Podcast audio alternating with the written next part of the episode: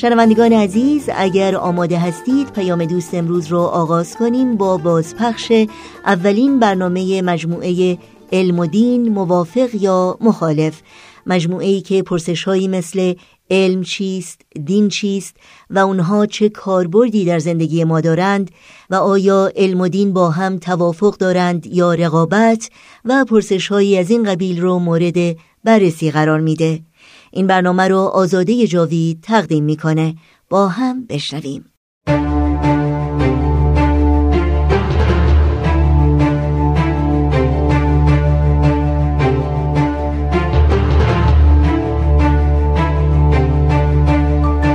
علم و دین. موافق یا مخالف؟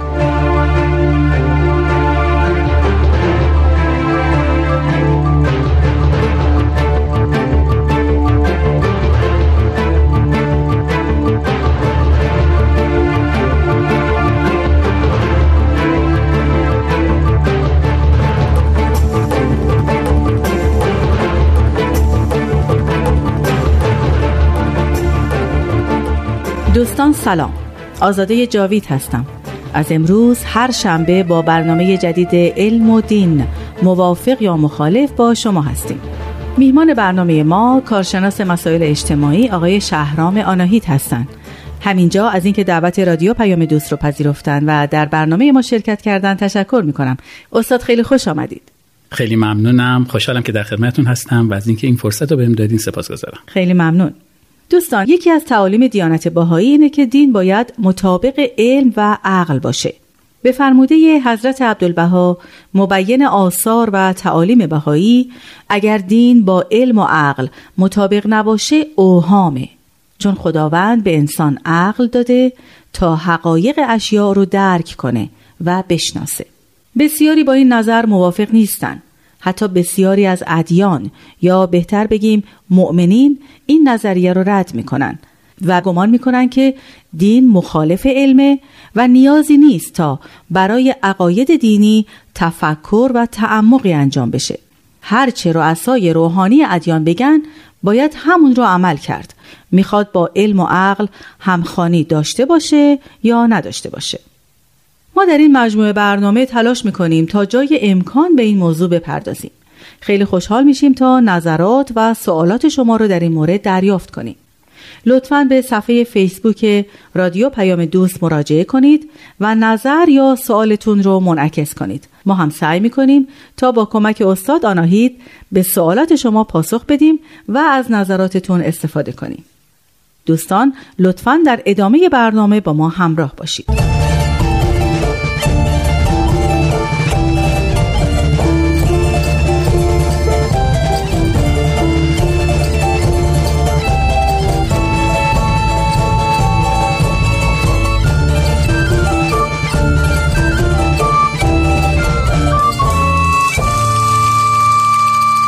استاد آناهید اولین سوال من اینه که به طور کلی علم چیه؟ آیا همون علمی است که از دوران مدرسه به ما یاد دادن و بعد در دوران دبیرستان و دانشگاه همینطور ادامه دادن و همون آموزه هایی است که در اون دوران یاد گرفتیم و تصوراتی است که داریم یا چیز دیگه ایه؟ خب امروز وقتی ما میگیم علم بیشتر مفهوم رایج امروزیش در نظرمونه. یعنی ما صحبت از علم که می‌کنیم اول از هر چیزی علوم طبیعی در ذهنمون در واقع میاد. علم در این معنا مفهومیه که چندان مفهوم کهنه ای نیست. ریشش رو در عصر روشنگری میشه پیدا کرد و پیوندش رو با دوران مدرن در واقع باید برقرار بکنیم و خاص این دوران بدونیمش تا حدود زیادی. که این علم در این معنا مطالعه و بررسی نظاممند عالم طبیعت هست با اتکا به شواهد تجربی به قصد شناخت بهتر پدیده ها و سازوکارهای اون. اگه میشه اینو یه کمی بشکافید تا شنوندگانمون بهتر دریافت کنن. بله. کار دانشمند اینه که پدیده های این عالم رو بشینه بررسی کنه از نزدیک در موردشون فرضیه هایی رو در ذهن خودش شکل بده. بر اساس اون فرضیه ها حالا آزمایش هایی تحقیقاتی مطالعاتی رو پای ریزی بکنه و به کمک اون مطالعات فرضیه خودش رو محک بزنه. از دل این فرضیه هایی که محک می‌خوره نظریات بیرون میاد و این نظریات در واقع به دانشمند کمک می‌کنه تا اینکه بدون عالم رو پدیده های دور خودش رو بهتر تفسیر و تبیین و پیش بینی بکنه. علم به معنای امروزی همون مطالبی بود که فرمودید. اما آیا در آثار باهایی هم علم به همین معناست؟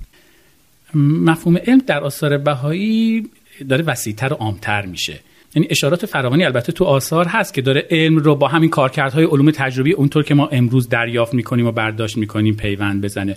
مثلا جایی میفرمایند حضرت عبدالبها انسان به علم کاشف اسرار کائنات است. انسان به علم مطلع بر اسرار قرون مازیه گردد به علم کشف اسرار قرون آتیه کند. انسان به علم کشف اسرار مکنون کمون ارز نماید. می‌بینید اینجا همون وظایفی رو دارن همون کارکردهایی رو دارن برای علم به تاثیر می‌کشن که ما امروز از علوم طبیعی انتظار داریم. ولی در ادامه می‌بینیم که دارن از این فراتر هم میرن. مثلا در ادامه همین مطلب میفرمایند که علم کشف اسرار کتب آسمانی کند. علم اسرار حقیقت آشکار نماید. علم خدمت به عالم حقیقت کند. علم ادیان سابقه را از تقالید نجات دهد. علم کشف حقیقت ادیان الهی کند. الان اینجا دیگه ما داریم صحبت از کارکردهایی می‌کنیم که اصلا ما امروز از علوم طبیعی انتظار نداریم. اصلا انتظار نداریم علوم طبیعی به چه می‌دونم درباره حقایق ادیان الهی اظهار نظر بکنه و کشفش بکنه. علم البته دین رو می‌تونه به عنوان یک پدیده اجتماعی یا دین ورزی رو به عنوان یک در واقع پدیده روانی مورد بحث و تبیین قرار بده. اما ما هیچ وقت انتظار نداریم لاقل در برداشت امروزیمون از علوم طبیعی که مثلا به کشف اسرار کتب آسمانی بپردازند.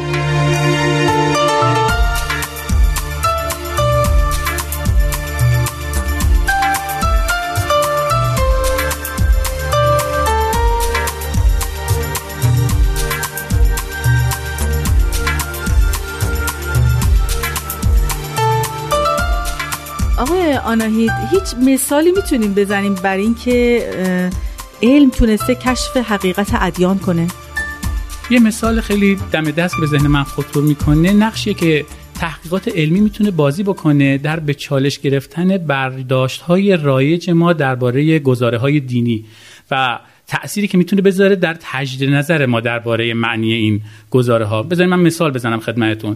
فرض کنید شما تو دنیایی دارین زندگی می‌کنید که برداشت رایج درباره آسمان اینه که آقا آسمان از هفت طبقه تشکیل شده. بله. توی یه همچین دنیایی گزاره دینی که به شما میگه که آسمان هفت طبقه هست باری در واقع فراتر از اون طرح یک واقعیت عادی علمی یا بگیم حالا یک برداشت روزمره علمی بازی نمی‌کنه.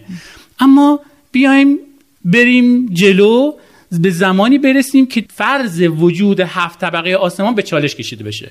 لازم هم نیست بیایم نزدیک در واقع دوران خودمون. ما می‌بینیم که وقتی که آثار فلسفی فرض می‌کنیم در به اصطلاح تمدن اسلامی ترجمه شد و در اختیار اندیشمندان مسلمان قرار گرفت خودش یه چالش ایجاد کرد برای فرض وجود هفت آسمان. به خاطر اینکه ما می‌بینیم که توی در واقع کتب ترجمه شده و نگرش بطل بحث نقطه آسمان مطرح شده بود. این چالش این که حالا هفت آسمان شده نقطه آسمان یعنی که اصلا هفت آسمان بحث برچیده شده و صحبت از یه فضای بیکران داره میشه برای ما می‌تونه انگیزه ای باشه برای دنبال معنای جدید گشتن در گزاره قرآنی که صحبت از وجود هفت آسمان می‌کنه. شاید همین انگیزه بود که باعث شد که عرفای اسلامی این هفت آسمان رو بست بدن و تعبیر بکنن به هفت مرتبه تعالی انسان عروج انسان یا بحثی که بعدها توی چه می‌دونم آثاری مثل هفت وادی و منطق و تیر رو اینها می‌بینیم که داره طرح میشه.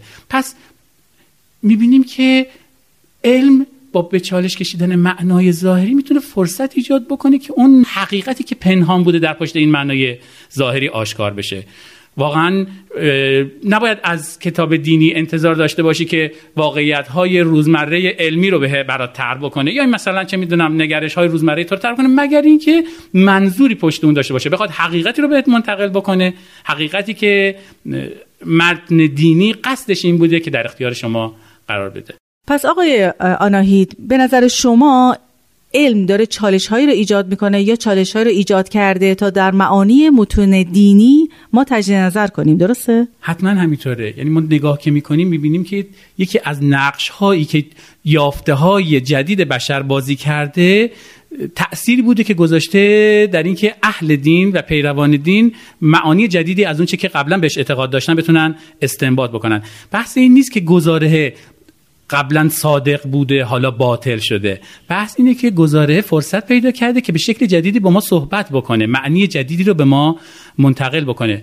حالا امروز که ما تو عصری هستیم که علم داره خیلی با سرعت بیشتری متحول میشه قطعا این رو هم حتی ما خود بهاییان هم که حالا به حال از آغاز آینمون 160 سال بیشتر نمیگذره همین الان داریم تجربه می‌کنیم. من مثال می‌زنم خدمتتون. حضرت عبدالبها جایی به ماده اسیریه اشاره می‌کنن. بله. بر اساس علم فیزیک قرن 19 هم این فرض وجود داشت که نور خورشید باید توسط چیزی ماده ای که به اصطلاح می‌تونه وسیله انتقال اون انجام بشه به از نور از خورشید به زمین برسه. بنابراین فرض وجود ماده اسیری یکی از فرضهای پذیرفته شده علم بود. امروز هست که ما دیگه نیاز به اون ماده رو احساس نمی کنیم در فیزیک در واقع عصر خودمون. حالا از طرفی ما بحث این رو داریم که دیگه ماده اسیری برچیده شده. از طرفی دیگه آثاری داریم که توی حضرت عبدالله از وجود ماده اسیری صحبت کردن. برای ما این یه فرصته که بدونیم حضرت عبدالله وقتی از ماده اصلی صحبت می‌کنن در واقع نمی‌خوان به ما فیزیک درس بدن. دارن حقیقتی رو به ما مطرح می‌کنن. برای از حقایقی صحبت می‌کنن که حالا در قالب علم زمان خودشون دارن طرحش می‌کنن. پس این در واقع تحولی که در علم حاصل شده برای ما فرصت ایجاد می‌کنه. فرصت برای اینکه آثاری رو که قبلا ازش استنباطی کردیم یک بار دیگه روبروشون بشینیم همدمشون بشیم و ازشون حقایق جدیدی رو کسب بکنیم.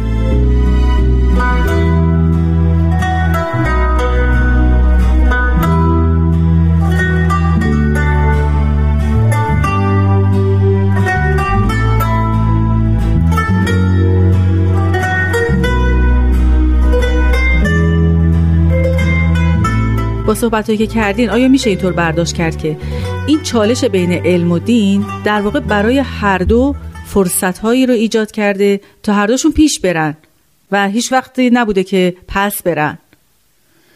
حتما همینطور هست. حالا نمی‌تونیم بگیم هیچ وقت نبوده که پس برن. متاسفانه هر وقت که یک طرف خواسته خودش رو به عنوان محق اصلی در واقع اثبات بکنه و جلوی پویایی اون یکی رو بگیره چالش های ایجاد شده بله ما متاسفانه می‌بینیم که کلیسای مسیحی در حالا آغاز عصر روشنگری محکم وایستاد در برابر تحولات علمی که داشت شکل می‌گرفت و داستاناشو شنیدیم ماجراهایی که بله. برای گالیله یا دیگران پیش اومده بله. پس هر از گهگاهی می‌بینیم که یکی از اینها داره مانع سعی می‌کنه که برای اون یکی ایجاد بکنه اما نهایتا چی؟ نهایتا وقتی که ما در مقام بهایان اصل تطابق علم دین رو به عنوان یک اصل گرامی میداریم داریم این چالش رو میپذیریم آماده می‌کنیم خودمون رو برای اینکه به سخن علم گوش بدیم ازش الهام بگیریم و با کمک الهامی که از اون می‌گیریم نگاه جدید خودمون رو به آثار و معانی پنهان درون شکل بدیم.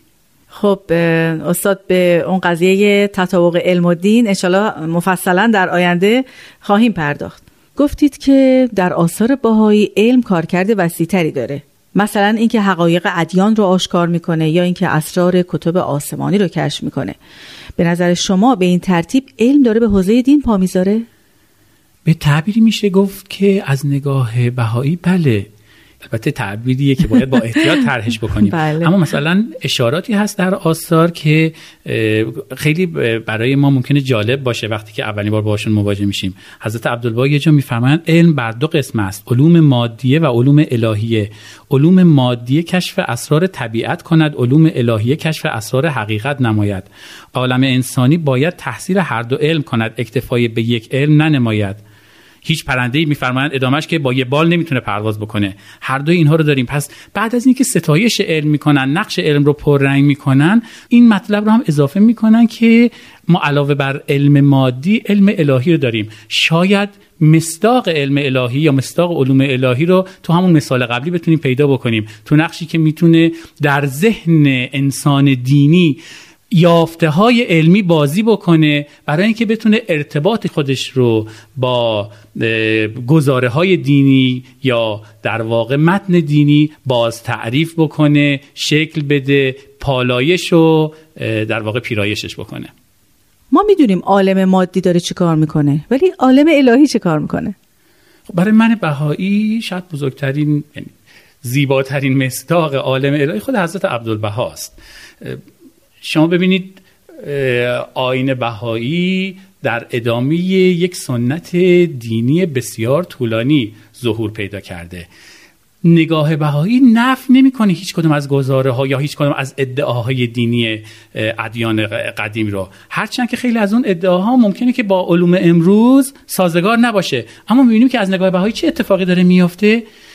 اون گزاره ها معناشون داره تغییر می‌کنه. مثلا اگر فرض می‌کنیم قبلا صحبت از این بود که آدمی خلق شد و هوایی خلق شد امروز در آثار بهایی در تفاسیر و تبیین های حضرت عبدالبها می‌بینیم که این آدم و هوا معانی سمبولیک دارن پیدا می‌کنن. بله. اگر صحبت از طوفان نوحی بود می‌بینیم که آقا این طوفان نوح داره معنای سمبولیک پیدا می‌کنه. تبدیل عصای حضرت موسی به اجدها داره معانی سمبولیک پیدا می‌کنه.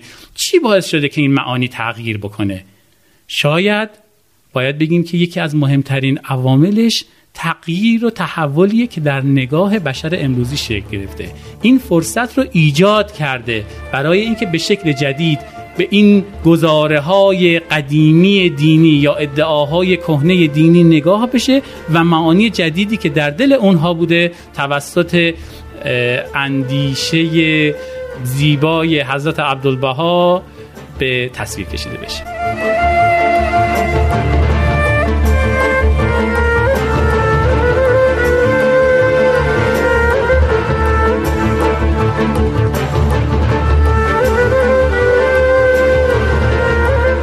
خب استاد شهرام آناهید به پایان برنامه امروز رسیدیم و از حضور شما بسیار سپاسگزارم. من هم خیلی ممنونم. همراهان گرامی لطفا در مورد موضوع برنامه با ما تماس بگیرید و اظهار نظر کنید در صفحه فیسبوک ما هم می‌تونید پیشنهادات و انتقادات خودتون رو مطرح کنید تا برنامه بعد بدرود.